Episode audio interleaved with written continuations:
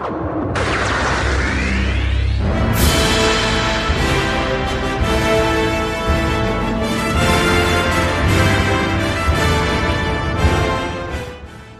everyone, and welcome to the Council of Elrond. I'm Dave, and with me is my co host Johnny, and today we are joined by Dan from Voice of Geekdom on YouTube to discuss everything we saw in the official Rings of Power trailer that featured during the Super Bowl Sunday.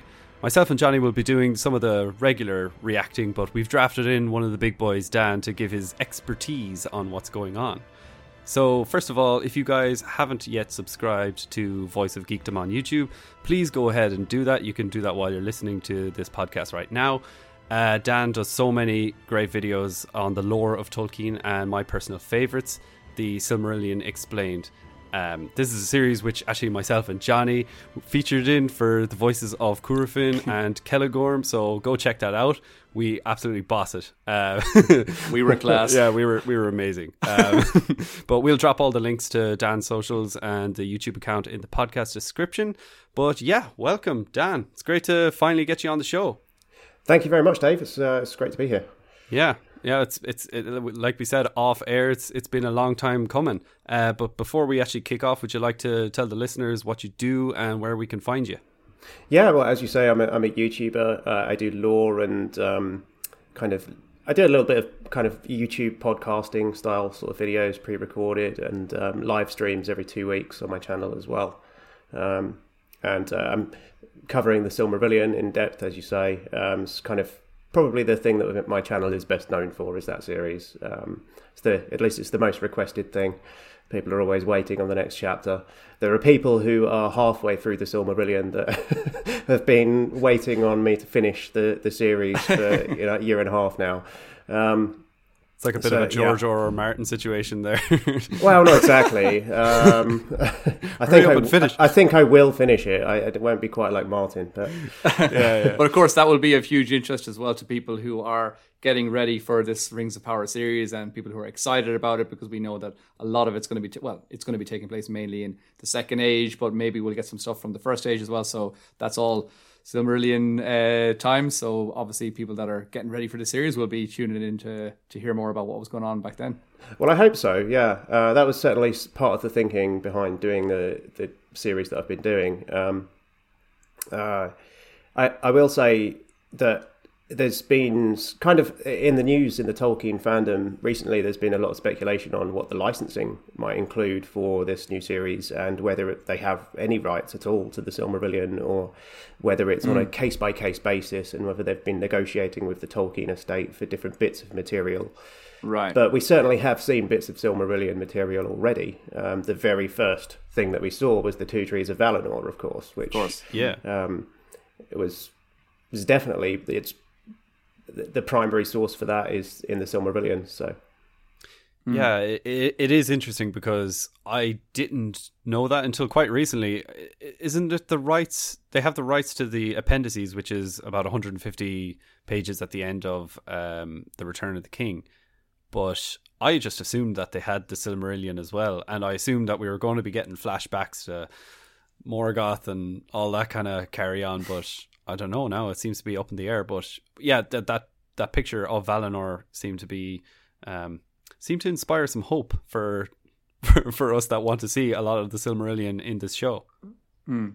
Yeah, a lot of that stuff is also mentioned in the Lord of the Rings, of course. Mm. Um, in the past, the way that the, the movie licenses have kind of been structured and so on is the stories that uh, different um, license holders have been licensed to to tell have been um, kind of limited to the source material that is considered the primary source for that story, um, which is to say, you can't tell the story of Beren and Luthien in um, the Lord of the Rings because that that's referenced in the Lord of the Rings. Um, Aragorn gives us a poem about it. Sam sort of mm-hmm. summarizes mm-hmm. the story later on. Um, but clearly, the primary source for that material is is the Silmarillion. So because you've got the license to the Lord of the Rings, it doesn't mean that you can tell the story of Beren and Luthien. Um, right. This seems to be working a little bit differently. This seems to be structured differently to how the movie deals have been done, because clearly they do have some wiggle room to include other other sorts of references that are not typically considered Lord of the Rings references or Hobbit references. Um, so we, we won't get a repeat of the situation like we had in the Hobbit movies, where the, the blue wizards are referenced, but um, Ian McKellen's Gandalf tells us that he can't remember their names. um, so there were two others. yeah, there were two others, but we don't have the rights for Unfinished Tales. So. um, yeah, that was brilliant. Yeah, um, yeah but uh, guys, before we actually get into the individual details, because we, we'll probably break down this trailer uh, frame by frame. Well, not frame by frame, but like scene by scene, I suppose. But I just want to get your overall opinions. Maybe Dan first. What do you, what did you think of the trailer as a whole? Well, my head's been swimming with information for the last sort of what has it been like sixteen hours or something. Mm. Um, it's uh, yeah, I was I was excited by it. Um, I I think possibly the editing could have been better. Um, because there are there are a lot of shots and a lot of short little kind of scenes, if you want to use that word, but they they go by very quickly, and you can't really tell much. And it's very teaser trailer, sort mm. of not yeah. giving not giving away any information or any context for anything that we're seeing.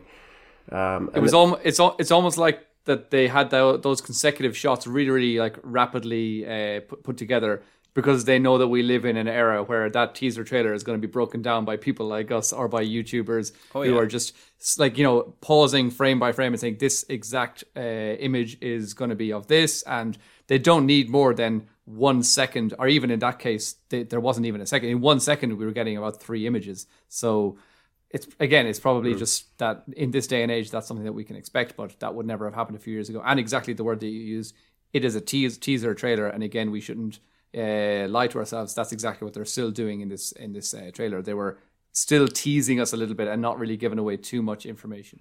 Yeah, there's a lot of stuff that we still haven't seen. We still haven't seen Celebrimbor, of course, who's mm. going to be one of the main players in this in this show. I would think, as the forger of the Rings of Power, that being the title of the show, you would think he'd be fairly important. And uh, we haven't mm. haven't seen anything of him yet. Um, mm they've been more teasing this mysterious. Well, uh, we'll get onto it later, but this mysterious mm. comet character who comes down on a meteor. Um, meteor Man. Yeah. Um, if, if, you didn't know this was called the Lord of the Rings, the Rings of Power, you, you probably wouldn't know what what this is about. It's about some meteor man coming to a fantasy world, and like there's there's no sign of rings, there's no sign of no real sign of bad guys in this uh, teaser trailer. But uh, yeah, it's it's a teaser. But overall, were you kind of yay or nay? Yeah, um, I, I, was excited by it, but I, I, do appreciate that I'm also, you know, trying to be a Lord of the Rings influencer, so it's kind of my job to be excited by it. So, uh, in a way, um, so you hated it. so, well, I'm saying I'm biased. Um, yeah, because course. I want this show to be a success. Mm. Um, I, I, think the trailer could have been better, in, in all honesty, but it, but it was it was good. It did the job on me. I got excited and. I I did a video breakdown on it last night, and I got nearly everything wrong apparently because because loads of information came out while I was making the video. I closed off my social media so I could concentrate, and um, woke up this morning and realised that I'd gotten everything wrong. So um, I, I want to go into that comment section. so it's doing it's doing the job of of inspiring people to uh, speculate. People like mm. us. I think maybe the only reaction video that I watched was yours, and that's all the information I'm going off. So, uh, so damn it. what about yourself, Johnny? Uh, no, again, similar, similar to Dan. Uh, that well, I mean, I, I, I really, I really enjoyed it. First of all, uh, but again, I mean, and Dave, you know this about me as well that I'm not the kind of person that loves to watch lots of trailers before I go into movies or even before I watch series. I don't, I really don't want to be spoiled by absolutely anything. And even sometimes seeing characters in a certain position with a certain type of clothing on, for some, I don't know, for me, just, I, I feel like, ah, I don't even want to see that. I want to see that in its moment and in its context. And it's almost like, I don't know, if somebody makes uh, an album musically and they just, you hear one song and it's like, okay, this is a cool song, but out of the context of that album where it's supposed to be created, sometimes I just don't like that getting that sneak peek where you know maybe it can it'll feel more natural when you get it in its uh, in its uh, like appropriate context. But I think I'm on the extreme side of not wanting to know absolutely anything about things. So for me, that for after watching this and not still not really knowing too much, I was happy about that. And the most important thing, the most important like takeaway was just visually, it does look quite incredible, and it looks. I mean, I think nobody expected anything else, but the amount of money that we've been hearing is being pumped into this series. We saw the behind the scenes shot of how they made the uh, the the title reveal, and we could see the kind of camera work and the kind of uh, effects and the not effects, but the, the practical effects that were put into that.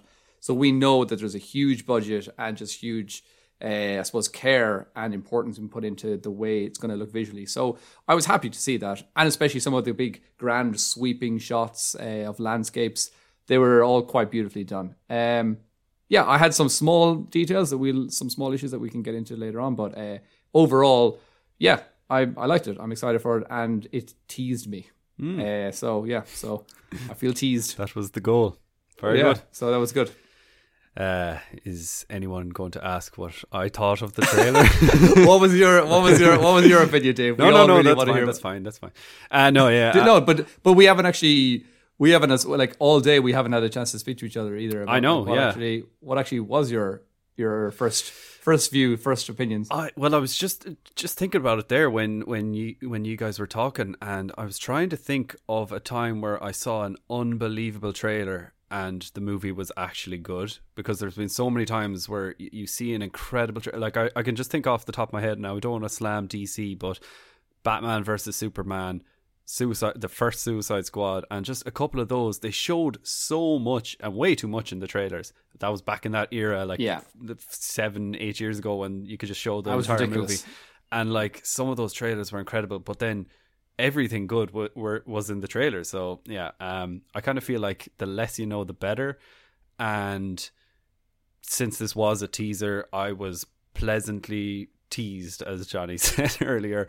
uh, I loved the, the the location shots and. Um, yeah, I just thought the the world looked quite beautiful, and yeah, there's little things that we'll get into, and a lot of things where I'm like, I haven't a clue what's going on here, but that's that's a good sign, I think. Most of it, about forty five seconds of the one minute. I I knew the parts where it said the rings of power and fellowship and king and no, but I, I know what that means. I think most of the trailer was just trying to show us a lot of the protagonists' faces for the first time. Um, so yeah, Sure. they they did that well. so well done, Amazon. They showed us quite a lot of Galadriel, and They I, did. I'm more excited to see her story than I was before, actually. Um, I think, yeah. which is the most positive thing that I have to say from the trailer. Yeah, yeah, I think I think we all expected to see a lot of Galadriel, but then I think we also expected to see quite a lot of Elrond, and we didn't really get. We got like a One. quarter of a second. on We, Elrond we got yeah, something we got like a frown. That's what we got. We got, from yeah, yeah. I mean, it was a pretty good frown. I, I felt the emotion from that frown. But yeah, as you said, Galadriel uh, was clearly the one that featured uh, the most, and so we can probably take it for granted that she's going to be the the main characters that we're going to be following. And we saw her in lots of different uh, areas and positions as well, so uh, she could be moving around quite a bit. But for me, when I first heard about Galadriel possibly being this kind of warrior Galadriel, I immediately got very excited about that. I thought that that was going to be really. I, I was just surprised by all the kind of immediate negativity. Oh, again, I shouldn't be surprised by negativity online because uh, that's what happens. But uh, I was very happy from the get go with that kind of uh, idea of seeing a more like a younger, fiery, badass Galadriel. I think that's going to be uh, really exciting to see, and doing her whole Jon Snow uh, impression as well. Yes, yeah, yeah. We're we're Yeah. going to get into all that, but uh, I don't know, Johnny, if you want to share the first uh, image of, I'll just while you're getting that up. We start off with the narration of the young nomadic Harfoot girl played by Markella Kavanagh, and she says, "Haven't you ever wondered what else is out there?" And she had the I don't know, did you guys pick up on this? But she had like Sam Samwise's kind of twang. It was kind of hobbity, just like what else is out there. Uh, but yeah, I I just thought that was nice and neat. And then we have the opening shot, and definitely my favorite sh- shot uh, from the whole trailer, which is a ship passing through a gateway in the beautiful island of Numenor. And I know this is a podcast, but for the three of us, we can all see this beautiful picture here. um, just funny, I, I just wanted to add as well when when the trailer dropped, I immediately I, I watched it. Then I took a screenshot of this picture and uh, I tweeted saying, "Welcome back to Middle Earth." And the tweet, like, it, it started going like doing really well. I got a couple of thousand likes, uh, but then people started responding saying, "This is in Middle Earth. This is not Middle Earth." One guy was like, "It's the one confirmed location," and you couldn't even get that right. and I was like, "I'm so sorry," but uh, yeah. First of all, Johnny, what was your reaction to this shot? Did you did you immediately know where it was, or like what did you think of the look of it? It was one of the few things that straight away I, I was pretty sure I, I I was pretty sure I, I was like this is Numenor. Now I don't know which city in Numenor. I'm not that well versed. Uh, maybe Dan will be able to enlighten us later on. But it looks like some sort of like maritime town, some port town uh, in the island of Numenor, and it looks pretty pretty stunning. Uh, it's very very cool. I would like to know a little bit more about this. If it's how much of it is practical effects or miniatures or bigatures, and how much of it is CG added on top, because it looks fantastic, but um, I don't know. It's just it's always something that you want to know, and it, the more practical effects that we see used, it just seems like that's you, you get a better feel for it. Obviously, in this one tiny shot, uh, it does look really good. The lighting is a little bit. I think it's too perfect almost. So for that reason, that's one of the things I thought where it could have been more CGI than practical, uh, because I just think it seems everything's so visual and so like well lit up. Whereas I think more naturally you might have some darker shadows. But um, yeah, I can't I can't really fault it. I think it looks stunning. I love the I love the the statue uh, like built into the built into the Yeah. like whatever that is that mound that little mountain thing. That's really really cool, and it just that's Kind of like Argonath. yeah, exactly, exactly, and that's what they're trying to tease, I suppose. Well, it just screams Lord of the Rings and Garganoth, and that uh, incredible. That's one of the most beautiful images of from Fellowship of the Rings as well. When you see the the Garganoth, and it's like wow. So yeah, that's obviously the thing that grabs your attention when you see it first. Yeah, um, and and Dan, did you think this accurately represents Numenor, or what? What, what is your first opinion on this image? Well, my first thought was this was not Numenor, but Yeah. I, I, actually uh, I surmised that this was maybe Alqualonde, which is the port of the Teleri elves um, in in Aman, in in the west. Um, because with this being a Galadriel centric story, I, I thought that maybe this would be her origins. Um, so that was where I was coming from. But um, yeah, with since having learned that this is Numenor, that makes much more sense. Um, so it was my silliness there. Um, the ships don't look like Elvish ships, do they? At all? Um, And and they don't have those white ships of the, The white, yeah, yeah, um, and as and as you say, the statue there is very Argonath reminiscent with the outstretched hand, the gesture like that. It's it's very similar, isn't it? Um, Yeah. which is clearly intentional. Um, I wonder who that character is. Could be Elros potentially. Um, Oh yeah, in Oh, which yeah. case he'll probably look exactly the same up close as uh, the actor that's playing young Elrond. Um, so we'll we'll probably be have that confirmed if we do see him up close because they're twins. yeah, that's Um, right. Which should be Do we know if they're identical twins? I suppose they probably Tolkien doesn't say, but uh, usually in fan art and stuff, they're always depicted as being identical Yeah. twins, and it's kind of nice to think of them as being identical twins. Um, That'd be twins run in that whole family as well. I mean, Elrond's got uncles who were twins um, who died sadly in the Silmarillion, and everyone dies in the Silmarillion. Um. Spoilers. and and of course he's got twin sons as well, so it's like twins Sure. sort of run in the family, um, which is interesting. which is something that happens in real life as well. So that's Yeah. uh, it's um, it's pretty good. But that that is kind of funny that that uh, young actor who plays Elrond could like you know it's just really cool for him uh, personally to think like I'm obviously one of the stars of this show, but also my face is imprinted in this uh, incredible looking statue that's uh, the face of Numenor. So I just think that must be really cool for that guy personally. Yeah, that that would be cool, and it would be cool for him to have a bit of a Lindsay Lohan situation where he gets to play two characters. uh, but yeah, so looking at this, I to be honest, I don't really know any places in Numenor. But do you know where this city could be? I think it, yeah, I think it's, it's probably the Romenna, which is the uh, easternmost port city. It's the largest port in Numenor. That would Okay. make, that would make the most sense. Um, it could also be Eldalonde, which is the, the westernmost port, which is facing towards Aman. Um, but it doesn't look like it because that should have more of a cliff above it. Um, and Romenna, the first one, is is more of a it's more of a bustling harbour, um, and it's more. Which this looks like. Yeah, I think so. I think that yeah, this strikes me as more being like the main harbour city in Numenor. I don't really want to make this reference, but when I first saw this, it looked very similar to a shot from Game of Thrones, where uh, what Dave, you'll probably know better than me. What was the name of that uh, place where they had the big? It was like again a similar sort of setup to this, but you enter going like through the legs of some giant statue as well. Oh yeah, I can't. Is that remember. where Arya went Yeah, to like yeah. train or something like that? The- yeah. The Titan of Braavos you're talking about. Yes. Titan There Braavos, yes, so the Titan. So again, this kind of made me uh, think of that as well. But um, I don't know. I don't Yeah. want to say. I don't want to ever say that Lord of the Rings looks like Game of Thrones, where it's, it's you know it's the other way around, I suppose. But um, I'm still again uh, when I saw this image, I was just I'm really excited to kind of get some footage and zoom into those little houses and those little ports and just see I don't know people going about their daily lives in uh, well not Middle Earth but uh, in the island of Numenor and I'm just I don't know just I I'm excited to be back in the world of Tolkien and uh, it's yeah it's 2022 it's going to be a good year.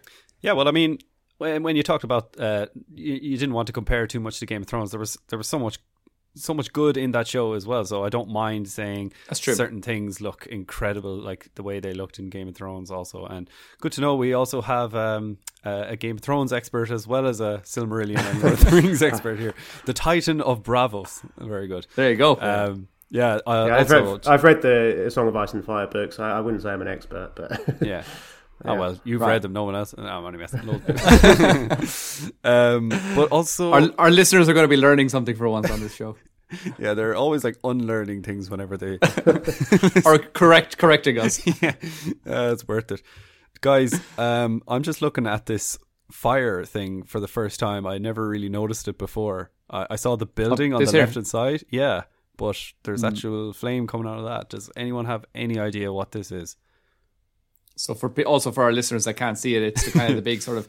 It looks like a bell tower of some sorts, or like a I don't know something that you might see in a cathedral. And yeah, there's But it looks has there's like the Olympic flame on top. I, I'm only just noticing it for the first Ooh, time. Olympic flame. yeah, you know, I, I actually noticed this flame for the first time this afternoon. You know, having watched it several times in the middle of the night last night, um, I noticed the flame this afternoon. Um, there is a there's a story set in Numenor that Tolkien wrote. One of the only stories, yeah, the only real story that he wrote in Numenor, to be honest, um, which was half finished, sadly, uh, which is Aldarion and Erendis, which is a story about a kind of uh, failed marriage, basically. Um, which I won't summarize the whole thing, but during part of that story, the king or the heir to the throne, um, Aldarion, he um, he does build a lighthouse uh, um, off the coast of R- Romenna, which is the city that I said this probably is.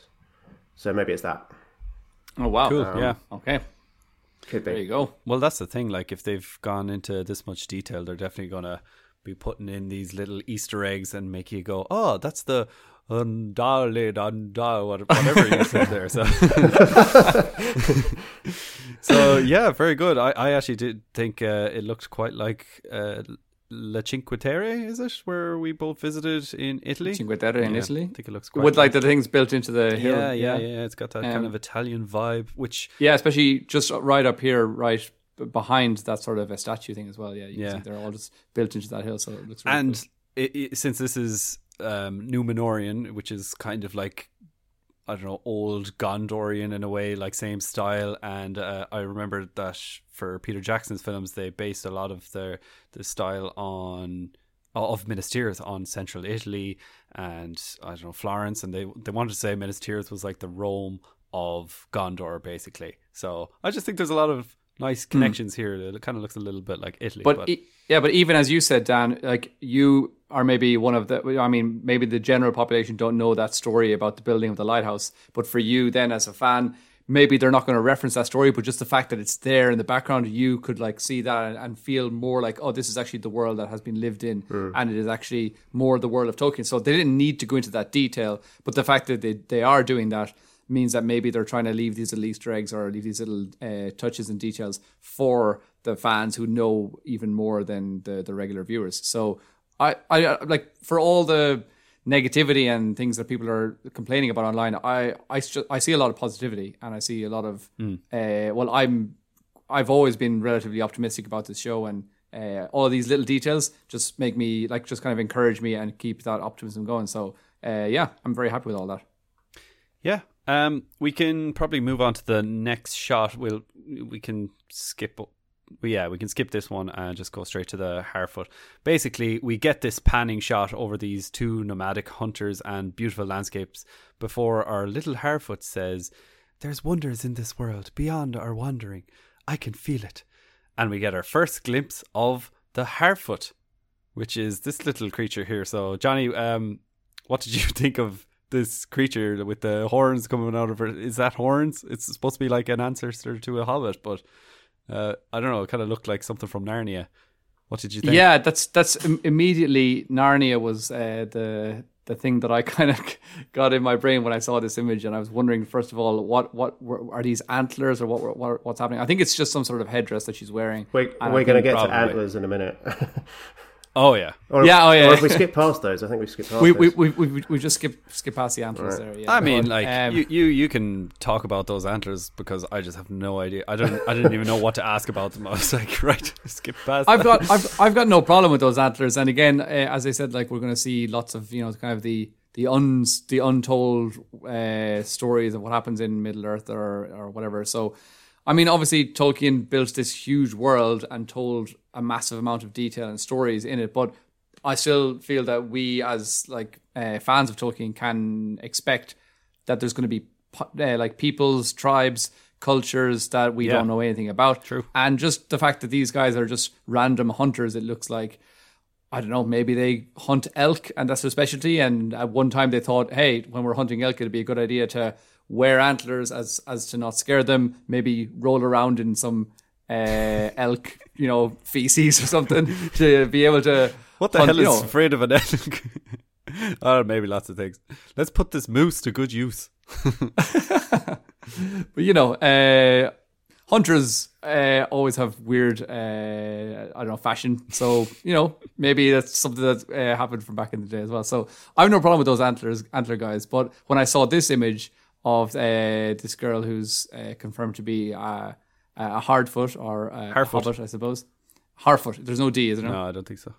Okay, eh, Harfoot. Okay, Harfoot, uh, hobbit.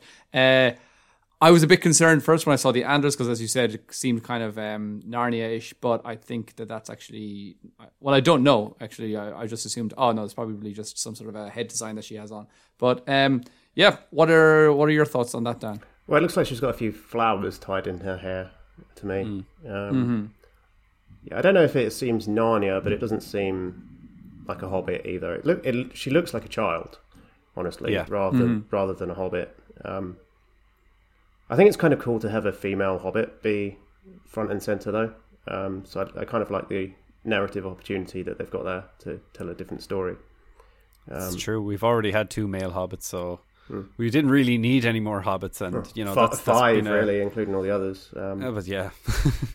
um, no, I was going to say, and so going back then to the the scene that we skipped over, what were your opinions on those? Do you have an opinion on those guys with the antlers? Oh, the antlered men. Um, silly. I yeah, I don't have a problem with it either, but that's mostly because I'm not a door frame. um, I mean, yeah, I, I, I, don't know. I'm just, I, I, um, it's peculiar. Um, hopefully, there's a good reason for it. Um, but yeah, we'll find out, won't we?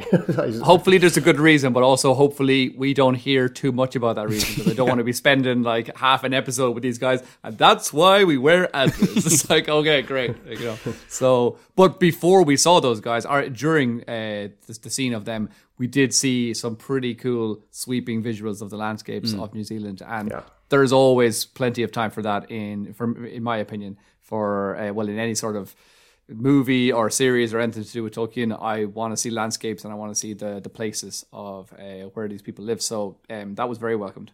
Yeah, and actually, I don't know if you guys, Dan, you, I know you read the Vanity Fair article that came out with the with the trailer, Johnny. I'm not sure if you if you've gotten a chance to read that yet, but they basically just said that those antlered men were basically to put this scene into perspective or just to give it a grand scale of massiveness, I suppose. So maybe that's the only time we're going to see them in the whole series. But I never really had much of a problem. I just kind of assumed that was something that they used to fend off unwanted beasts or something. And maybe the beasts hmm. that they're hunting are so large that they need massive antlers. so um, yeah, no, I, I, I didn't really have any issues, but yeah, I I, I think that's I think we're we're safe to move on to the next thing because around the halfway point in the trailer we get a beautiful waterfall and then immediately we get a glimpse of Galadriel for the first time jumping on this big ice wall which many believe to be the Helcaraxes and yes the, this, the Bifrost. Yes the Bifrost. Mm. um, this is ripped straight from Game of Thrones in my opinion. But uh, Dan can you explain what what the hell's going on here? And also can you explain what the bifr or the Helcaraxe is to our unfamiliar Sorry, that's listeners? What, that, that, that's what I call it, but uh, yeah, I shouldn't. I should start using its correct term, the the Helcaraxe.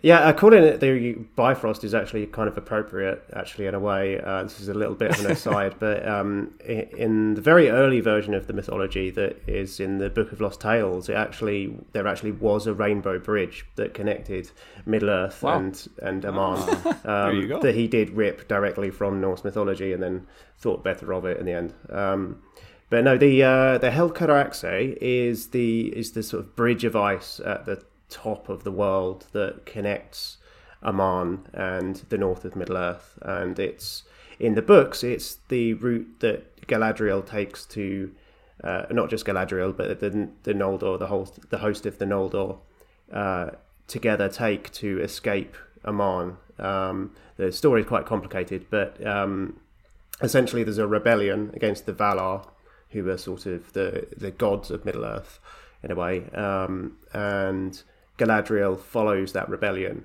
um, for her own reasons, in a way. And there are different stories that Tolkien wrote about this, so there are different versions of this story. Um, so yeah, this was my first thought as well that this was the Helcaraxe, um, which is the the grinding ice, and it's um, it was thought to be impassable by the elves until Fingolfin mm-hmm. and his army, uh, of which Galadriel was part, uh, crossed that that bridge of ice.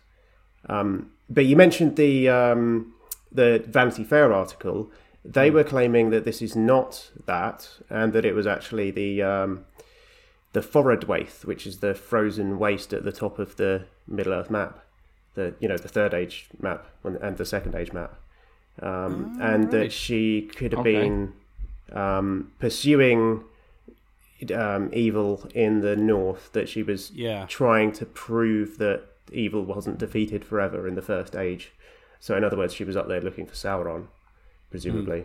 Mm. Um, yeah, because it does say in that Vanity Fair article that most people believe that there isn't any evil or something along those lines and basically mm. she's going out of her way and you know people kind of think she's a bit of a crazy one actually i have um, a quote from the article that says her mission is to eradicate any trace of evil that cost so many lives, including that of her brother Finrod during Morgoth's tyranny in the First Age. So we get a little bit of a glimpse into what her actual goal and ambitions are in this show. So um, yeah, I think I think this is a cool opening shot. I did see someone on Twitter saying, uh, "What video game is this from?" And when I look at it, I am a little bit like, "Yeah, maybe maybe they have a couple of months to touch up their CGI." But uh, yeah, um, I don't know. What did you think, Johnny? Did did, did you like the yeah. look of this brutal looking Galadriel?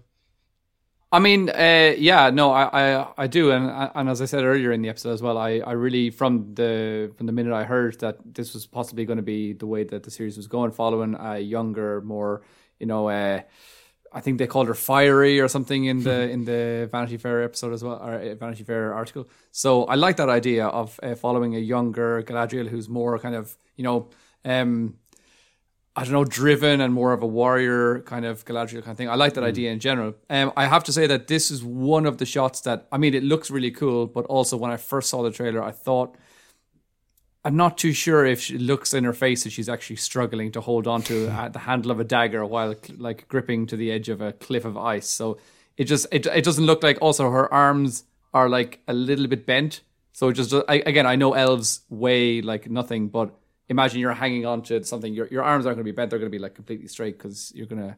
Well, I don't know. Maybe Dan, you can correct me on this. Like for an elf that's hanging or like doing a chin up, is it just the same as doing absolutely nothing, or do they actually feel the weight of their own bodies? Well, she's wearing armor as well, so you'd have to think that she's Yeah. fairly weighed down. Um, yeah, it's uh, from that point of view, it is interesting. Um, and yeah, as you say, maybe the visual effects aren't quite right here. Maybe they've got some color grading that they still need to look at, or something along those lines. Um, I actually wanted to talk about another couple of details in this image, though. Um, Sure. which I appreciate your viewers can't see, but they probably have seen the trailer. Um, there are there are so there are a couple of emblems on her shoulders there, which are eight pointed stars, which is the emblem in the books of the House of Feanor, who is another Noldor elf. Um, but Galadriel is not part of that house. She her father was Feanor's half brother. So for her to be wearing those is a bit unusual. Um, And if this is the Helcaraxes, she would have just been like betrayed by Feanor recently before. that. Exactly. Uh, that correct? yes. So I think that what they're doing here is that because we've also seen the same emblem on other elves, including Gil-galad. Um, so I think they're kind of using that emblem as a symbol of the whole of the Noldor. It seems to be. Um, the other thing, of course, as well, she's that dagger is the same dagger that we saw in the poster image of her hands Yeah. that Mm-hmm. she's holding, uh, which has the two trees of Valinor on the on the pommel there. So cool. Um, so that's a nice reference as well. Yeah, it is a beautiful looking dagger, and uh, her armor is also quite cool. She does look a little bit like someone from Monty Python with, with the armor. It's, it's it's a bit clunkier than um, what we're used to seeing in Peter Jackson's uh, films. Like just looking at the elves, because I, I did see someone saying like, "Why are these elves looking so weird?" And yeah, kind of have to put into perspective as well that this is thousands of years before as well. So if things don't look like Peter Jackson's, then um, you know there's there's reasons for that too. Uh, but also straight after this shot, we get the the shot of Galadriel with her castaway friend Halbrand, who is actually a new character, and they are on a raft in the Sundering Seas. And I think the visuals are quite good. They're actually brilliant. I was I was really impressed with it. But uh, I have heard that this is completely new, and there's no story with Galadriel in the seas at all, especially not with any character called Halbrand. So I mean, obviously, it looks pretty. It looks pretty good. Uh, I like the scene. uh, I like the shot of the actual the boat going through the water. Uh, it's going through those giant waves. It looks pretty terrifying. I am like terrified of the, the, the idea of being on a ship uh, in a storm like this in the sea. It just absolutely freaks the shit out of me. So, um, and uh, this guy on his raft that he made, uh, yeah, um, I don't know. I again, just there's so little information. I don't think I have anything that I can even say about it. It looks this shot looks like the color grading has been done maybe a little bit better than a couple of the other shots that I've seen. So I like the kind of dark, almost like moodiness in this shot as well. Uh, at nighttime at sea in a storm, that's going to be probably a, quite a scary scene. So yeah, I, I like it. But again, I don't know anything about it. I know that this is an original character. I've got no problem with this type and uh, this this inclusion of new characters into the series as well. I know that a lot of people have big issues with that and they don't want anything except the original material. I, me personally, I don't mind it uh, as long as we know that from the start as well. It's not. It's going to be including new characters and it's going to be Yeah. you know taking some of the, the parts of uh, Tolkien's world that we love, but then it's also going to be including other things. I I understand that. I understand how that that's how a series like this has to be. And even the big changes that we'll probably speak about later with the the compression of the timeline. Again, I don't have a problem with it really because it's kind of unavoidable, maybe in terms of uh, creating uh, uh, uh, this type of a narrative. So, Or yeah, maybe they could have just given us like a thousand seasons, which I would have been all for as well. So uh, I don't know, but what what what do you make of the scene, Dan? Do you think uh, Galadriel is going to be doing some things that we don't see her doing in the book? Yeah, undoubtedly. Yeah, she doesn't ever get stranded at sea in any version of the stories that I'm aware of. Um, uh, there is a version where she does sail um, from Aman to Middle Earth um, instead of crossing the Helcaraxe. This is, um, but yeah, I don't think this is that. This is clearly a new storyline that they've come up with for her. Um, yeah, I like it though. It's convincing, as you say, Johnny. It's like it, the lighting's good. The the CGI looks good. Um, I mean, they shot this in a massive aquarium, so it's you know it's very much practical as well. But um, mm. I like it, and I'm I'm intrigued by this character as well. I like the look of him, um, and interested to see where they go with that story. Yeah, who knows? It's it could turn out to be a fan favorite, and it is funny because uh, a lot of people did complain with new characters being added because there's so much lore to take from the Silmarillion and from Unfinished Tales and or or wherever, even the appendices. So a lot of people wonder why did we need to add new characters? But look, they have a story figured out, so let's hope that uh, the story's good and these characters slot in like jelly. So yeah, let's trust the process, guys. Trust, yeah, trust the process. No, let's trust the process. um, the next few shots are all quite quick, but first we're going to look at Arondir, I think is how you pronounce it, and this is the Sylvan elf showing off some bow and arrow skills.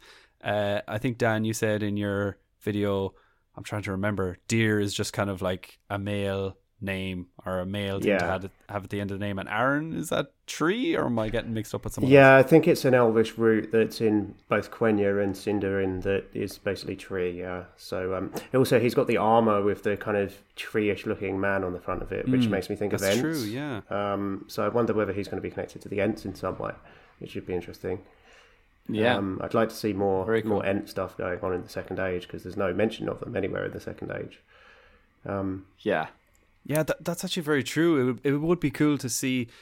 We, we saw in Peter Jackson's films how the the Ents were or the elves taught the Ents how to speak and all and like they woke them up. It would be cool to see a character. I know we're going to get into it as well. We have this character does have a relationship with a human, mm-hmm. but it'd be cool to see an elf and tree relationship and not the way that you're thinking but you know just like to see how the elves woke the trees up how they interact with them and all that kind of carry on um, but yeah, actually, b- before we carry on, um, what what did you think, Dan, about the whole relationship that this man is going to, or this elf is going to be having with a human? Uh, yeah, uh, I'm open to it. Um, there are several different unions between elves and and men, um, usually elf women and male men. Um, in the Legendarium, this is obviously these are two new characters. Um, I think the intriguing part for me is the fact that this is happening in a part of the map that we've never seen before either. Uh, in the first Vanity Fair article that came out last week, they spoke mm. about this and they said that this was in the Southlands in a village called Tir Harad, which um, Harad is Sindarin for south, um, and the Haradrim were the guys that were had the giant elephants in the in the movies and the mm. books. Um, so I, I suspect that this will be a village within the southern sort of part of the world that we haven't really had any stories about before. So that's that's interesting to me. Um, Which would be great. Yeah. Yeah, I think so. Mm, the first part of that cool. village named Tir as well is um, is a it's another root word. It's a verb for to guard or to watch, which we see in the names Minas Tirith, um, mm. Tirion, and uh, a few others few other places as well. So it, the name sort of means watch over the south, which makes me think that it might be kind of like a border territory that's yeah. um, kind of that's cool there in place to watch for possible invasion or something like that. I'm just you know I'm speculating here, but yeah. Oh man, Middle, cool. Middle Earth is so cool, like isn't it? Like just where I just words just but even like to each other. Like yeah, well, this, this comes from that. Say, I, it's just so cool. I love the names when you hear the name of a place and then they say, well, this comes from this, or just like when we did that before speaking about uh, some of the weapons in Middle Earth, and we broke down the names of like Anduril and mm. things like that. And yeah. we are saying like, oh, this is it's so. Uh, and Dave and I were, were speaking about how we think it's amazing how someone like Aragorn or whoever just gets a weapon and says, "I shall call it," and they come up with the most amazing, yeah. epic name. That's just like how you would need months to think of it. The Isn't perfect. Rill like shining? Real is like to glitter, glitter or, or shine or something like that, like Mithril so like and S- Anduril. Silmaril, yeah, yeah, uh, Anduril, yeah. Johnny, I can't remember. I wanted to ask you about this shot because I know this uh, has a special place in your heart. But does this shot look like, or Which are one? we getting? This one? Yeah, this one right here, the one of your man with the bow. Are we yeah. getting reminders of Legolas's physics from The Hobbit, or do you think this might be better? the way he just catches the arrow in the same. No, I don't. as- I wouldn't say it went as far as like Battle of Five Armies type uh, of maybe ridiculous physics. Um, In case anyone doesn't know what we're talking about, uh, we're basically referring to when Legolas is running up falling stones and physics just goes out the window. But uh, yeah, in, in this in this shot, he catches an arrow. Like that's pretty impressive, right? but it's it's physically possible, I suppose, at least. So Sure, um, it's true. not going beyond the realms of, of physics, I suppose. So uh, I don't have a problem with it really. And again, I think it's just some sort of a silly, flashy thing that they're putting into the uh, the, the teaser trailer. Again, sometimes you see tre- uh, things that that appear in teaser trailers that actually never even feature in the the actual series. So maybe this is just trying to get people excited and hyped for like, oh, it's kind of like Legolas 2.0 or something. He's going to be doing similar things. Like, I mean, again, some of the things that Legolas did in the original movies, like sliding down uh, the trunk of an of a, like a, a mûmakil or sliding down the stairs on a shield.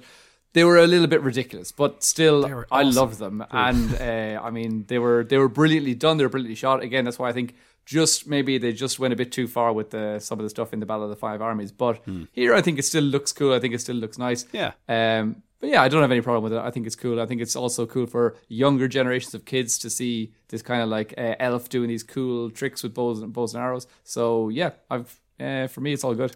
I mean, they're probably trying to establish in the one second that they're showing this elf that he is an absolute boss archer. So I think they've done that pretty pretty damn well. Yeah. So um, the next shot we get onto is the famous meteorite, and and then also a shot of Gil Galad. It seems here, but first the meteorite. I know, um, Dan, you, you mentioned it as well in in your um, reaction video, but we're getting an awful lot of talk about this meteorite from uh, Fellowship of Fans and just out there in the fandom. But can you explain to us and our listeners what that is and what's going on? No, I have no idea. Um, I- I've only heard the same rumors that you have. I, I know Fellowship as well. I know you've had him on the channel as well.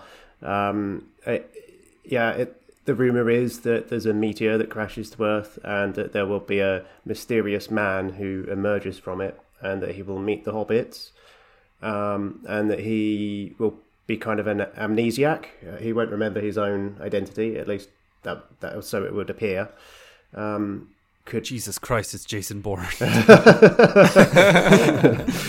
Yeah. Um, Jesus Christ, that's Jason Bourne. uh, so that's about all we know about it. Um, we're going to see him, I think, later on in the trailer emerging from a blazing inferno of fireball, and so, some potentially some hobbit is helping him out. Um, Sure. but I can't tell you too much more than that. Um, other than How, if it's what are your what are your what are your emotions towards it? Are you excited for? it? Are you a little bit worried? I'm a little bit worried. uh, yeah, cautious. I, I'm not going to lie. I'm a little bit worried. When I first heard about this, I thought that this doesn't sound very Tolkien to me. What, Mm. Where have they got this from? Um, people in my comments section on YouTube have been saying similar things. Where this this is peculiar. It doesn't seem very Tolkien. Um, the only mention of a meteor that I know of anywhere in Tolkien's works uh, is um, just this meteorite ore that um, actually Eöl, who was one, of the characters in the chapter that you guys voiced, um, or that Dave voiced, um, he was like an armor smith and a weaponsmith, and he forged weapons and armor with this meteorite ore. Um, which the only place black, wasn't it? yeah, it's a black. It's called uh, Galvorn. He calls it. It's his um, kind of alloy that he he creates. It's like a black metal, um, and that technology was lost after the first age. So, as far as we know, there'd be no reason for that to be a plot that they would pick up in the second age. But um, Sure. but yeah, the uh, the character that rides in on the comet would have well, the comet. It's more of a meteor, isn't it? Um, he would have to be a superhuman character that would have to be able to withstand that kind of heat and physics. Um, so you would have to think it would be somebody pretty powerful. So some Maya, maybe, or Sauron, I mean, maybe. Maybe the- like Um, Yeah. I don't want to say Tom Bombadil because he's supposed to be like older than all of this, right? yeah, yeah. It's not. It shouldn't be Tom Bombadil. I think that'd be odd if it is. But they did kind of use a lot of words like enigma and Mm. I don't know. There was a lot of Tom Bombadil type things. But I think I, I can't remember where this came from. But I think a lot of people have been saying that it's been pretty much confirmed that this character could be an evil character. Oh, really? Again, I heard that from some places, and again, there's been so much information flying around. I can't remember There's if I saw so it on much Twitter, information. Yeah. if somebody said it, but wh- wherever I saw it, it seemed like it came from a source that somebody was saying that they seem to be pretty sure. But then again, you know, That's the internet. some people, some people, yeah, some people just say, "I know this is happening," so we don't know. But for me, uh, yeah, I, I agree that maybe uh, like Amaya or um, maybe like one of the Istari, one of the Blue Wizards, uh, is a possibility as Yeah. well. But then also maybe like the the possibility of maybe uh, like a Sauron appearing. Uh, as Annatar and not knowing his past and thinking he's just some you know some good elf and then uh, kind of getting his memories back little by little and realizing that he can, you know, um, maybe convince people to do uh, things that they shouldn't do and whatever, and kind of uh, turn turn them from the inside. Maybe like befriending people initially with completely good intentions, and then like worming his way into his friendships that way, and then after a while, kind of becoming evil because he remembers his past or something like that. But I'm, I don't know. I don't know. It's it's it's very open to speculation, but I agree with Dan as well that. I'm a little bit. This is probably the most. Uh, this is the, the the part that I'm most nervous for. Yeah. and it doesn't feel really Tolkien esque, like you said, Dan. And that is something that kind of worries me. The whole idea of just uh, a meteor man landing on a planet like from Krypton or something it just doesn't seem doesn't seem really uh, within the same world. But we'll see. Again, as I- I've been pretty optimistic, and I am pretty optimistic, and I'm hopeful for for most uh, aspects of the series. So I'm gonna again, I'm gonna let this play out. I'm not gonna make up my mind before I get to see any more. So. Um, I mean, Johnny, you touched on Yeah. it there about like this possibly being a Maya.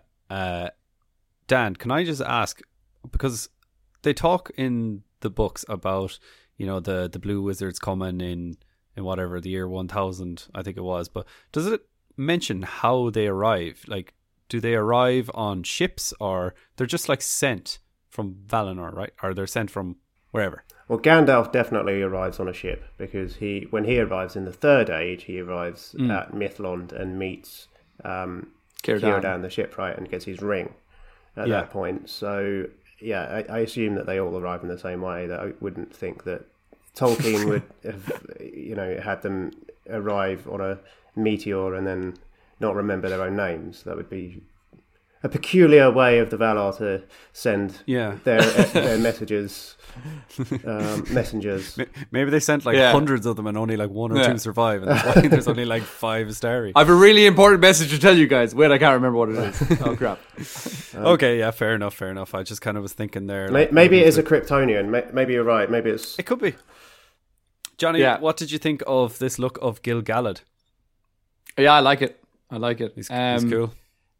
Again, I, I mean, maybe as we said before, maybe they need to do some a little bit more color grading. I think the color is quite good. I do, I do think maybe his face is a little bit too. It looks like he's got like perfect, perfect makeup. But then again, he's an elf, He's an so elf. they, Yeah. they are, you know, perfectly clean and beautiful. Uh, beautiful all the time. But I do like the look of him with his there with his dark hair and dark features, dark eyes, Hmm. and uh, yeah. I mean, again, it's literally half a second, so it's cool. I like the little golden petals on the ground as well to kind of go with his gold uh, outfit. So um, yeah, he's looking good. He was like, "Oh, it's been a, a gold petal day. I think I'm going to get my gold gear on." And uh, yeah, it's going to be. It's autumn time. I don't know, gold Galad. Uh, Any any extra insight there, Dan, or is this basically what you see is what you get? not really. We don't. We don't have much context. We just have uh, you know a three-quarter angle view of his forehead and his nice shiny armor, don't we? So um, there's not much to go on there. I will say this is about as much as we got in the. Uh, Peter Jackson movies of Gil Galad was about half a second of him in the prologue, so I'm looking forward to seeing more of him in the actual show. Yeah, so we've already got more of him in the teaser than uh, in the entire uh, Lord of the Rings series uh, of movies. So that's yeah, I, that's definitely a good point. So moving on, we get another great shot of Galadriel chi- charging on horseback, followed by her again finding a horrible creature and then running away. But first, let's look at this uh, charge. Uh, I think this looks pretty cool. Johnny, what are your thoughts on Yeah, everything Epic. here? Epic, yeah. I like it. Uh, reminds me of almost kind of. Uh, I don't know don't why. say just the word. saw this, I, Game of I was Thrones. going to say no, no, no. I was going to say remind me of Pelennor Fields Okay. when we see Gandalf charging out to like uh, with his staff. I don't know why, even though he's on his own and he's charging out to kind of uh, uh, like shoo away the Nazgul. uh, uh, just just the the imagery of uh, the, the I don't know the mountains in the background and I don't know just you know landscape shots in New Zealand are all, are always going to be incredible. So uh, I like it. I like it. Yeah. Again, not too much to say about it, but it looks great. It could well have been shot in a similar location, actually, to the to the Pelennor. Yeah. Do you yeah, think? maybe. It looks very similar to the, the way the White Mountains and the Pelennor look. Wouldn't be surprised. Well, I, Yeah. I hope they use as much of New Zealand as they possibly can because I don't know. It doesn't look like they're going to be back there for season two. So look, we'll we can put that into another podcast uh, discussing why they're moving location. But anyways, on to the next bit. There seems to be some sort of monster or troll thing here. And Dan, what are your thoughts on this? What's going on? Um, I don't know what's going on, but uh, I yeah, I think troll is the best fit for what this creature is. Um, uh, I'm going to appeal to Fellowship of Fans again here and say that he actually uh, did rumor this a long time ago, and um, they they reported on this quite some time ago, and they they described it as an ice troll, which isn't a thing in Tolkien really, but um, but if Galadriel is up there in the north, um, adventuring on her own or with a small party looking for evil, maybe trying to track down Sauron, and she encounters beasts up there that were remnants of the armies of Morgoth, that kind of makes sense um, in a way. Um, I mean, who's to say that ice trolls don't exist? We've got trolls all over the place. Maybe you've got trolls up a little further north and they're just very cold and they have some icicles attached to them and maybe some extra tusks. Mm-hmm. So, yeah, I, I don't mind. There's wiggle room there, right? yeah, why not? Yeah, they can invent new monsters. Why not? Johnny, what do you think of this guy? Yeah, um, I didn't know what was going on with his mouth first when I when I first saw it. I thought it was like some weird, I don't know. Uh, I thought it was like his lips had detached from his face or something. and I didn't know really what was going on. I didn't know that they were tusks until you just said the word tusks right now because they look like some weird. I don't know what they are. Well, I, I assumed that they're tusks, maybe. Yeah, yeah, that would make more sense. yeah. But um, yeah, ice troll, ki- just a very cold troll. Uh, so yeah, um, and again, yeah, I, I agree with what you said there, Dave. That I don't, if it hasn't been specifically mentioned in the writings of Tolkien, and by the way, there were ice trolls or whatever.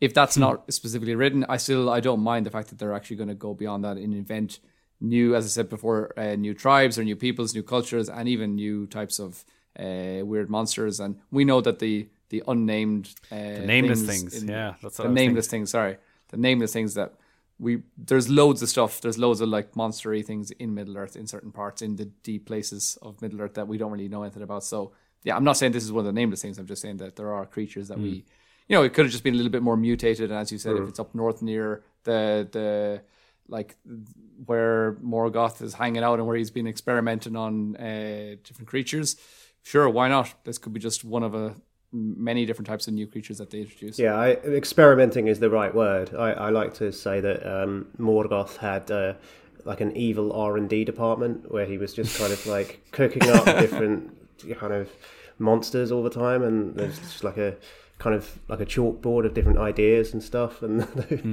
um, him, him and Sauron were coming up with new ways to create more nastier monsters constantly. Yeah. So Yeah. yeah, why not? And I, I think I think there's so many times as well when when you're looking at the books by Tolkien and he might just say unnamed evil or there's evil there and maybe they're just trying to put a face to the words and actually visualize what some of these things that he doesn't specifically get into. Um maybe that's what they're trying to do. But anyways uh moving on to the next one. I'm probably going to quick fire some of these because we do see uh, the trailer squashes about 10 shots into like two or three seconds. Uh, so, first, we get the flashing shot here of the elves in a forest, and I'm assuming that this is the same location where Gilgalad is. But uh, first of all, Dan, yeah, do you have any idea where this forest is or what's going on? Yeah, it's probably Lindon. Um, it looks very similar to the uh, still image that we got from Vanity Fair last week, which the caption told us was Lindon. So Mm, the one of Elrond and Galadriel, wasn't it? yeah, that's the one. Yeah. Yeah, yeah, yeah, yeah. Um, in the next shot, we get our look at Durin, Durin the Fourth. Johnny, what do you think of this guy? Yeah, uh, I like him a lot. Uh, he looks cool. He looks down to earth. Uh, Down to Middle Earth. not again, not too much down to Middle Earth. Not too much to say about him. Again, I know that there's some people online that are maybe not happy with the fact that at this time maybe we were more expecting it to be Durin the third instead of Durin the fourth because he was the one who receives the ring. But again, I and we'll speak about that maybe a little bit more in a moment where Yeah. they do have to compress the timeline a little bit. And for me personally, I mean, again, this is something that we, we we've touched on many times before in this podcast, where because we came up uh, watching the movies, and then later on in life we saw the differences from the books, like uh, the fact that the elves didn't arrive at Helm's Deep and things like that. That we didn't really have a big problem with that initially, and then when we saw, when we read the books, we were like, oh, actually, it didn't happen this way. That I can understand the reason for the change. It was kind of cool visually again, in a similar way, now I know more about the lore and now I understand the difference between maybe Durin the third and Durin the fourth. But for me, I can understand the reason for those types of changes as well, and I can go back to almost my uh, who I was when I went to see the movies. That that kind of a detail wasn't hugely important to me then. Now, obviously, maybe there are some people that say the elves should never have gone there and whatever, and I understand that point of view as well. But as we've said, when you don't have that preconception going into something, maybe it's not such a big deal. And they probably know that the wider audience won't really know the differences between the two, the, well, the different all the different Durins, and that um, the importance of the name of Durin and whatever. But again, details like that, I can understand the reasons for those types of changes. But uh, yeah, but this guy personally, visually, yeah, I really like him. I think he looks Yeah. cool. I mean, Dan, there's obviously a reason for him not being Durin the third. We just don't know what that reason is, and I assume it's something to do with the compressed timeline, which we'll get into in a little bit. But um, what what do you think is going on? Because of course he's Prince Durin the Fourth, I believe. He can't Durin uh, can't just be like the name of the the the son. He can't just be like my dad is Durin. I'm the next Durin because it didn't- it didn't have to be like Durin reincarnated, something like that. So there's Durins that come around every I don't know once in a while. It's it's rare for someone to be named Durin, so you can't just throw that out there. But obviously, Amazon must have a reason behind this. So does that fill you with any confidence, or are you still a bit bewildered? I th- well, it's an it's an artifact of the compression of the timeline, as you say. Um, Durin the Third was, as- as you said, was the dwarf who was given the Ring of Power for the Longbeards, um, and uh, I was expecting that to be the dwarf king that we would we would probably see on screen. Durin the Fourth was the Durin who was present during the War of Last Alliance. So if you're going to depict both of those, you need to pick one or the other. So that's what they've done. Um, so that's that's what's Right. going on there basically. Um, so Yeah. yeah. it's not in and of itself. It's not really a big issue, but it's a symptom of the issue of compressing the timeline, which we'll, we'll, we'll talk about later. exactly. Grand. Um, so moving on, we have our first glimpse of Elrond, and he's looking pure, pure badass, pure I don't know, boyzone, 1999. Very, very nineties. Yeah, what do you guys what do you guys make of that? I'll, I'll let whichever one of you wants to take the floor first. We'll give it to Dan. Boy zone. All right, Dan. um, uh, yeah. So yeah, uh, it's. I'm not sure about the context. He looks like he might be indoors, maybe underground somewhere. Um, He's got this odd sort of object in his hand, which I'm still not sure what it is. He, he was holding that in the poster image that we saw as well. At least I assume it's the same object. It looks like the same thing. Um, maybe we're seeing the other end of it because the end that we saw in the poster image looked like it had a kind of palace on the top of it, um, which some people are suggesting is Gondolin. Others are suggesting that it could be another city. But um, curious about that. Uh, I l- like the costume. Um, I really like the costume. the, my main overriding emotion about this is that I really wanted to see more of Elrond than this. So they're keeping this tightly under wraps. Perhaps we'll see a lot more of him in a second trailer if we get one. Yeah, exactly. And I, I had the same feeling that I, I wanted to see more of Elrond, but again, this is our first actual teaser trailer of any like of any sort of length.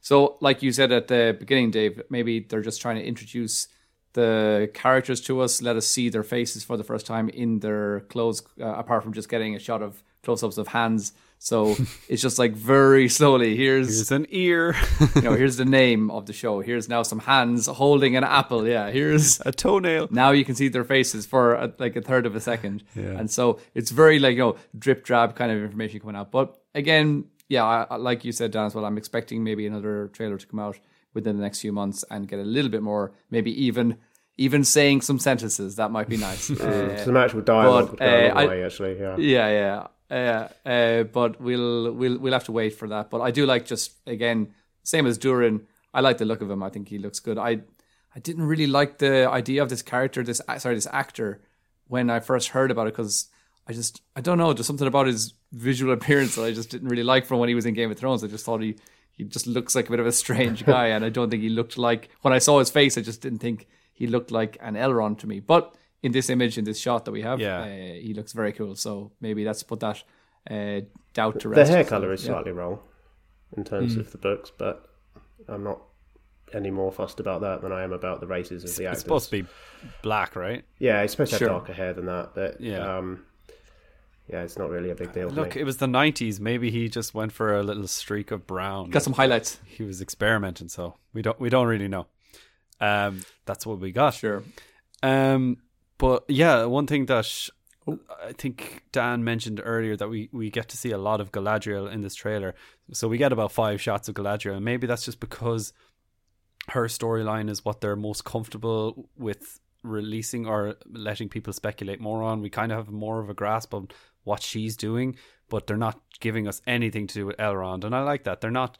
Th- th- There maybe a lot of the Galadriel stuff happens in the earlier episodes, and maybe the Elrond stuff. They're like, "Oh, we can't really give that away because it's too spoilery." So I don't mind only seeing as face. And as as Dan mentioned earlier as well, with like uh, Celebrimbor and characters like that that we haven't Yeah. seen at all yet, and so you know there's still a lot to come, and we shouldn't expect to get too much information or too. Yeah, we shouldn't expect too much from a one minute teaser trailer either. So The, the one thing that they have said about Elrond is that, or at least that Vanity Fair have said, is that he's a young and politically ambitious Elrond, which is um, an interesting way of characterizing Elrond. I, I, I wouldn't necessarily describe him that way myself. It's not my impression of him as a character, really, but um, but there's a couple of different ways that you could take that. Is he politically ambitious, as in he's um, you know, is he ambitious in his in his own self, is it in his own career, or does he have ambitions as a statesman? You know, is he connecting different peoples in the map and forging new alliances and that kind of thing? Because I could see him that I could see him Sure. that way very much. Because Gil Galad Right. does that. You know, in the books, um, there are reports about Gil Galad reaching out to the Numenoreans and that sort of thing, and of course, eventually forming the last alliance. So perhaps that is the context that we'll see Elrond in. But Yeah, yeah, or is it going to be politi- politically ambitious in kind of a House of Cards? Yeah, I don't. Yeah, I can't see that. It, it- yeah, pushing people. No, no, trains. exactly. But but when when I read that in the Vanity Fair article as well, I kind of had a similar kind of when I heard politically ambitious, it just made me feel almost dirty inside. I was like, oh, I don't, I don't know if I like that, but uh, maybe it could be the second uh, option of what you said, which would be cooler uh, and maybe yeah, maybe it just it, that, that would make a little bit more sense. Hopefully, yeah. Um, we the, the next shot we get is of this one here of the queen. This is a queen dwarf. Uh, her name escapes me. Disa, isn't it? Disa, Disa. yes. Yeah, Disa. But um, actually, I didn't realize this until I read the Vanity Fair article. But she's actually singing here, and She's actually what? um, She's singing here, and oh, Okay. what Dan, you probably remember better, but it's something to do with like uh, s- singing to the mountain or something, something along those lines. Are you talking about the Misty Mountain song in the? In the they said something in the in the article about how uh, how the way that they actually carved through the mountains there was a lot there was a great deal of singing involved and Okay. they know maybe maybe did I just misread that completely but anyway no, probably not. Yeah, I so- probably did just missed it myself. I don't know. Really excited for that. Really excited to see a lot of Khazad-dûm. So that's going to be that's going to be That's, sweet. That's really interesting. I didn't realise that she was singing, but that yeah, she does look a bit opera singer there, actually, doesn't she? yeah Um, Hmm. yeah. Cool. she's cool I do like the look of her for uh, dwarven queen Me too. Yeah. Yeah. mm. uh, let's not get into the beard situation Yeah, she looks badass. I like I like the eye makeup. Yeah. Yeah. And it looks like she's happy to get her hands dirty as well and work alongside with the men and uh, get gold all over herself. So that's cool. Yes, uh, so the next shot is a small one of Galadriel. It looks like she's about to get a haircut or something, but I assume this is taken from the raft as well. So she's with her friend Halbrand, isn't it? Yes. Yes, so um, Yeah. yeah. I don't know if we get a great deal from this shot either. I think it's self explanatory. But the next shot is the fireball scene, which is, as described, a tall, shaggy haired man rising out of a burning crater and the Harfoot girl reaching her hand out. So this is the crater man. Um, I don't know. This is where the trailer started getting a little bit weird, but what are your thoughts on this, Dan? Um, yeah, I don't know. I mean, we already kind of covered this a little. Uh, he, yeah, he's a mystery. He's supposed to be a mystery. You speculated about Tom Bombadil earlier. Um, yeah. uh, if he emerges from this raging inferno of destruction and then suddenly starts singing about his clothing in trochaic meter, then it's going to be quite a short mystery. Um, uh, yeah. And I mean, he's like, no offense to Tom Bombadil, but he's so unimportant in the books. Uh, like, you could just take those chapters out. He's so like, I don't know what kind of grand scheme they have planned for this character. If it, And if it seems like they've be been Tom saying that it seems like they're sort of teasing again that season one, this guy's going to be one of the most important Yeah, characters. it, it in- seems in to be the season. main. Yeah, the the Hobbit and this Enigma character meeting up. So So, so we'll have to see. Yeah, but- and there he is, being born in flames. It looks like. So, By the way, I Again. I don't know is this spoiling anything for you, but it was confirmed in the uh, article that the two hands at the end of the trailer is actually this um This this, guy. guy. and the Harfoot as well. So yeah, um, in that's, in the that's- poster images, he was the one with the apple in his hand as well. Yeah, yeah, exactly. Hmm. Um, so then finally we get on to some dude smashing a, an open rock. Who, who the heck is this guy, John? I just imagined it was Durin Yeah. just showing off his rock smashing Uh, skills. what's but, what's he uh, doing? Uh, I don't know. Again, I mean, this is, these are not my own words because it's just something that I heard other people saying. Maybe he had discovered maybe Mithril or something like that, which would maybe make sense. Or as maybe well. this is But- part of the meteor from Meteor Man. ah. Could be. Maybe, yeah. I don't know. Again, we, we don't know where his meteor has landed. They could it be seems like completely different locations. it seems like Gil Galad spotted him coming over. Then the Harfoots were there, and then maybe he's up with the with the dwarves. So it's just he, he gets around with his maybe he just carries around a piece of his meteor. and says, "Oh, that's the elves," and now I'll ask the dwarves what they think. I But, do like um, the look of those dwarves behind him, though. They they all just look Yeah. very Tolkien. Yeah. And it looks like I thought it was maybe an axe first, but now if you like, we've just paused this image, it looks like that's just like a, some sort of a war hammer kind of thing that he's using to to smash it open. If we see that top part up there, Yeah, But um, if I slow it down, yeah. It looks like a hammer of some sort. Um, yeah, But Well, then the next the cool. next one we have is some other dude leaping in chains, and I'm not hundred percent sure who this is. But do you know Dan who this could be? He's got a big axe as well. Not for certain, but it, I think it's Arondir again. Okay, that's the elf, isn't it? Yes, the yeah the Okay, the yeah. elf of the south, the Sylvan elf, played by Ish- That Ishmael catch- catching the arrow. Yeah, I think it's him. Uh, I don't know if that's been confirmed anywhere, but it certainly looks like him to me. yeah. I I just immediately thought that that's I thought it was that's it was obviously him, but then just now is the first time I've seen that it actually we can't really see his face too well. But yeah, I think I think that's pretty much. It. And it. then this shot is probably the most interesting one, and I think it's been confirmed as Finrod, and he's in a battle, and he's wearing some pretty cool golden armor, and we get to see our first glimpse of orcs as well. And I don't know about you guys, but it does look like they're going for the makeup route, which would please me greatly. So, Dan, what can you tell us about this? What do you know? What battle this could be, or what's going on here? Uh, most likely, if it is Finrod, um, just to explain to your listeners as well, Finrod is the uh, older brother of Galadriel in the Silmarillion. Um, if this is him, and that does seem to be a semi-confirmed rumor at this point, then this I think is probably the Dagor Bragollach, which was the battle in the First Age where the siege of Angband was broken, uh, where Morgoth suddenly uh, burst through the, the leagues of the Noldor and um, this was the first appearance of the first dragon. So the dragon Glaurung appears, and um, lots of lava comes out of the um, the mountains of Angband, and uh, flame. The Dagor Bragollach is the battle of sudden flame. Um, so that's that's what happens there, and we can see some fire in the background and some explosions going on and stuff. And um, clearly, the elves are losing here as well. It looks like so. That's the most likely candidate. Yeah, we actually just did an episode on dragons uh, a while ago, and we spoke about the possibility of seeing uh, that battle or seeing Yeah. Glaurung coming coming coming out, and uh, we were just, I mean, that makes me very excited Mm-hmm. if that's the possibility of seeing that. So uh, that would be extremely Finrod cool. was certainly at that battle. In the aftermath of that battle, he was rescued by uh, Beren's dad, and that was where he was Barahir, and that was that was where Barahir, the Ring yeah. of Barahir stuff comes from. So that was the ring that uh, gets passed through t- time and space uh, and ends up on Aragorn's finger in the Third Age, and we actually see that in the movies. So that's where that ring came from. Um, so it Hmm. could be a cool prequel moment to get the backstory of that ring as well. Yeah, Yeah, that, definitely. that would be deadly. Yeah, That, so- that was also worn by the um, the line of the Lords of Andúnië and Numenor as well. So that's something that we probably will see in the show at some point.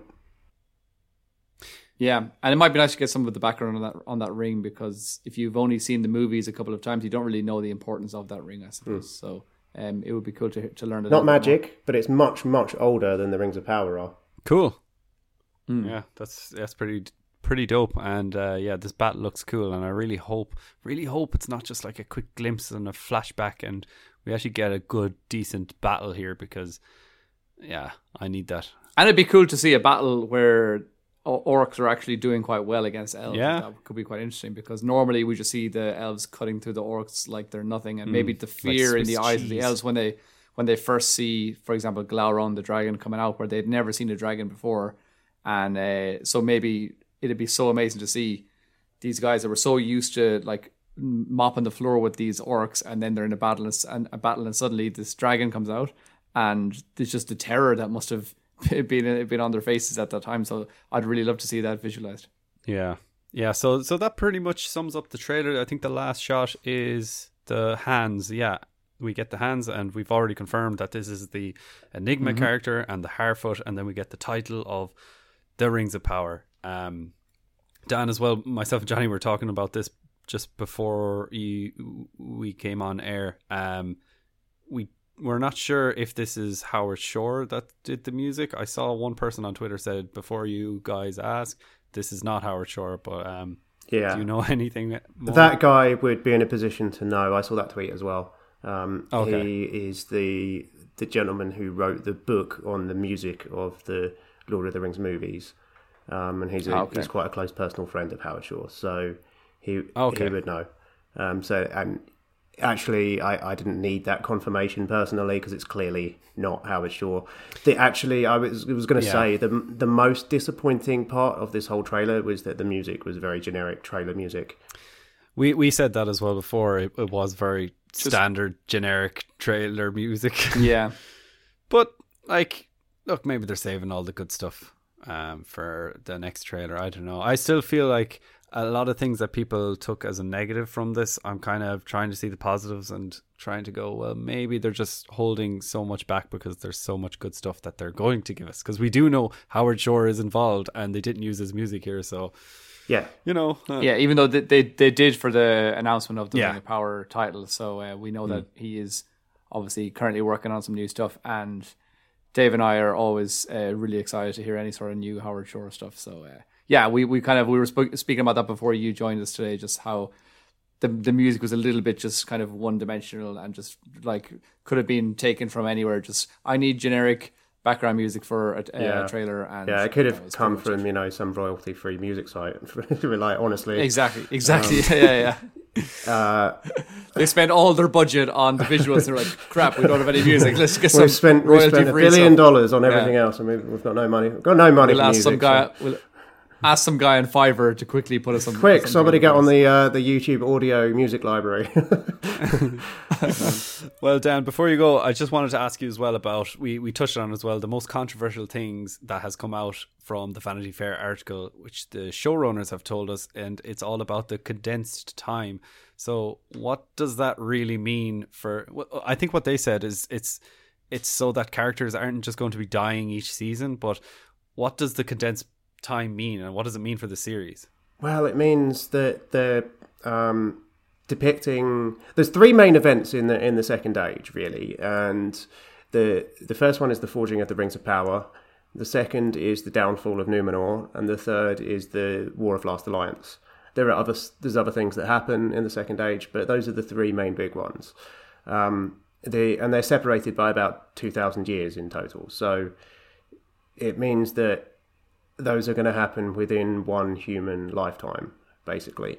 Um, it, I'm a little bit concerned by it on one level, uh, which is that the, the Numenor storyline is very much about mortality, and it's about how the Numenoreans fear their their own death and envy the elves their immortality, and that's why they're tempted to invade Aman, and and why spoiler alert, ultimately Numenor ends up under the ocean. Um, oh. Hopefully, that's not too much of a spoiler for people who uh, don't know the books.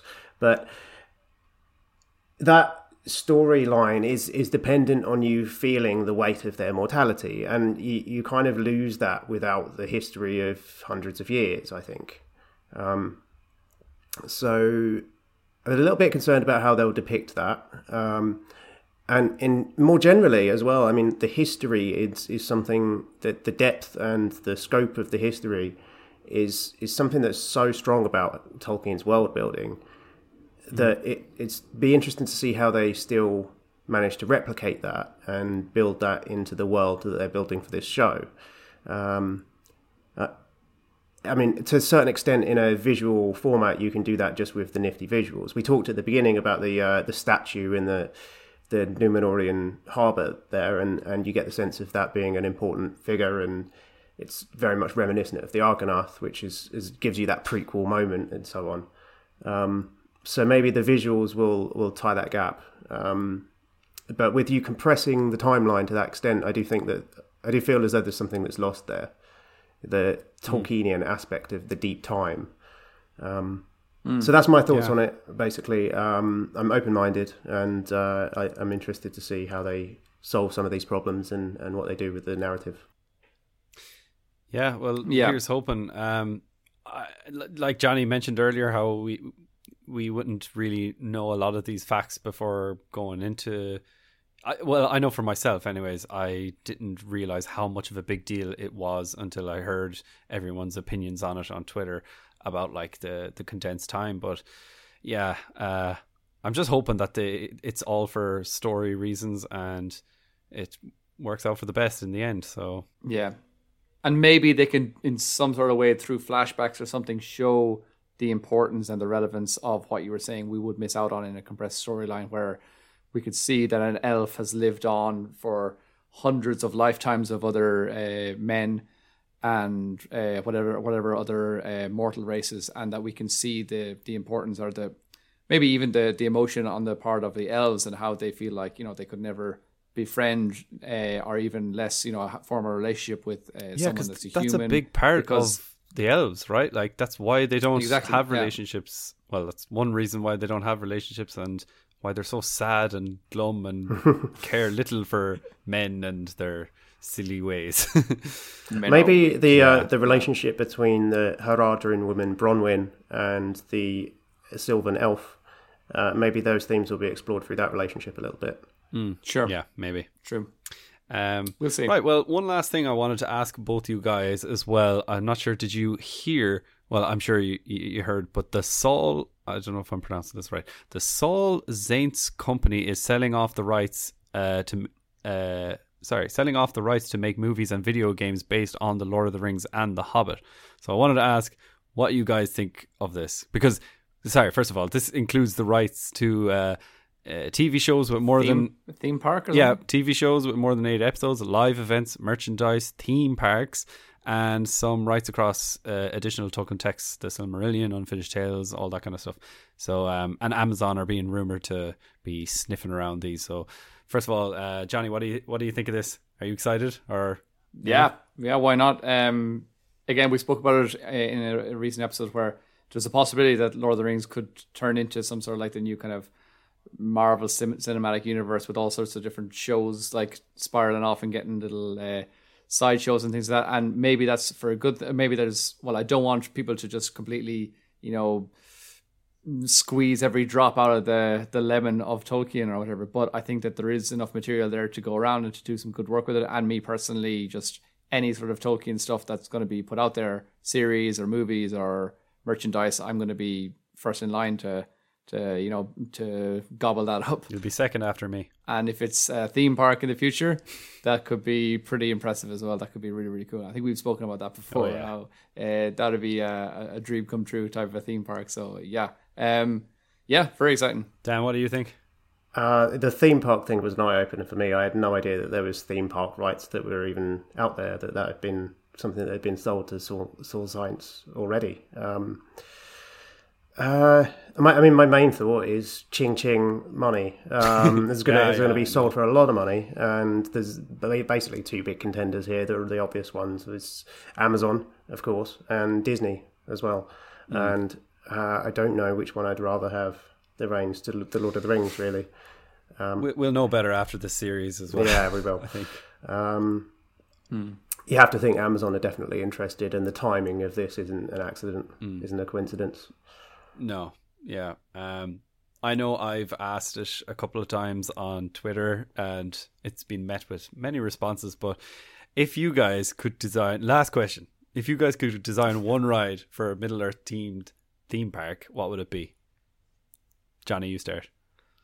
Oh god. Uh, Right, while you think, I will just tell you mine. I think the idea of having like a Moria or Khazad-dûm, I should say, Oh. themed like mine cart roller coaster thing, kind of like Indiana Jones. Where you're. Like, no, like where you're in a cart and you're like flying along and you get to see like the mithril being made here and then the Balrog coming out here. I think that'd be pretty dope. you mean it's not? A, it's just like a museum tour of uh, of Doom. Then is Yeah, but it? that'd that's be what cool. you want. Yeah, yeah, no, for sure. The Balrog pops out and you have to have a little battle with him. That sounds cool. Um, I don't know, maybe a water a water themed one like floating down the Andu- the the, the Anduin River, or I don't know something like that. I, Dead, I, like you know, Okay, I've got I've got a good one. How about um, Mrs. Maggot, Farmer Maggot's wife? Um, how about like a a, a mushroom themed like psychedelic ride? That would Wow. be trippy. yeah. oh wow, yeah, Short, that's and it'd be one. called Shortcut to Yeah. Mushrooms. And you- and you get your own bag of personalized mushrooms. Very nice. You even have a title. Wow, this sounds like you. That's the title from the chapter from the Lord of the Rings. Um, no, I haven't thought about Mm. that before, but uh, that's my best answer at the moment. That sounds Well, good. that sounds good is at good. this time of the I like that. Um, so guys as well, not you guys, but listener guys, uh, send in your thoughts on what you think would be the best version or the best ride in a Middle Earth themed themed park, themed theme park. Yeah. Um, but yeah, we've heard Johnny compare Tolkien to a lemon, and we've heard Dan's beautiful English accent. So Makes for a nice change. that's all we have time for today. um, Dan, thank you so much for coming on in such short Thanks, Dan. as well. Uh, we've wanted to have you on for a while. There's so many people we want to have on, uh, but yeah, you were definitely high up there on the list. Um, I really enjoy watching your videos, and yeah, uh, it's it's great to have you on. Hopefully, it's Mm. the first of many. Oh, my pleasure. Yeah, and yeah. I'd love love to have. thanks for thanks for doing what you do. Cheers. I'd love to have you guys on the channel as well at some point for a chat. So we'll, we'll, we'll keep talking. But um, yeah, I really appreciate the opportunity. Great. It's been good to talk. Oh, it's been a lot of fun, and thanks for your insights. Because Dave and I have definitely learned more. We, we, we're more knowledgeable now than we were an hour ago, so that's always good. I'm going to forget it all again in about half an hour. I regret to announce this is the end.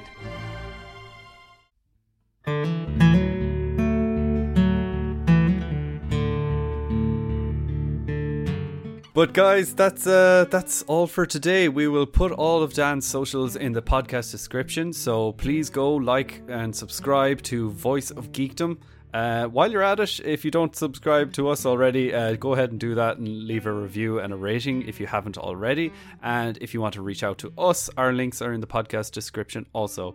Please let us know what your thoughts on the trailer are, if you're excited or if you're bummed. But uh, yeah, we just want to know. So get get those comments in. But until next time, guys, goodbye.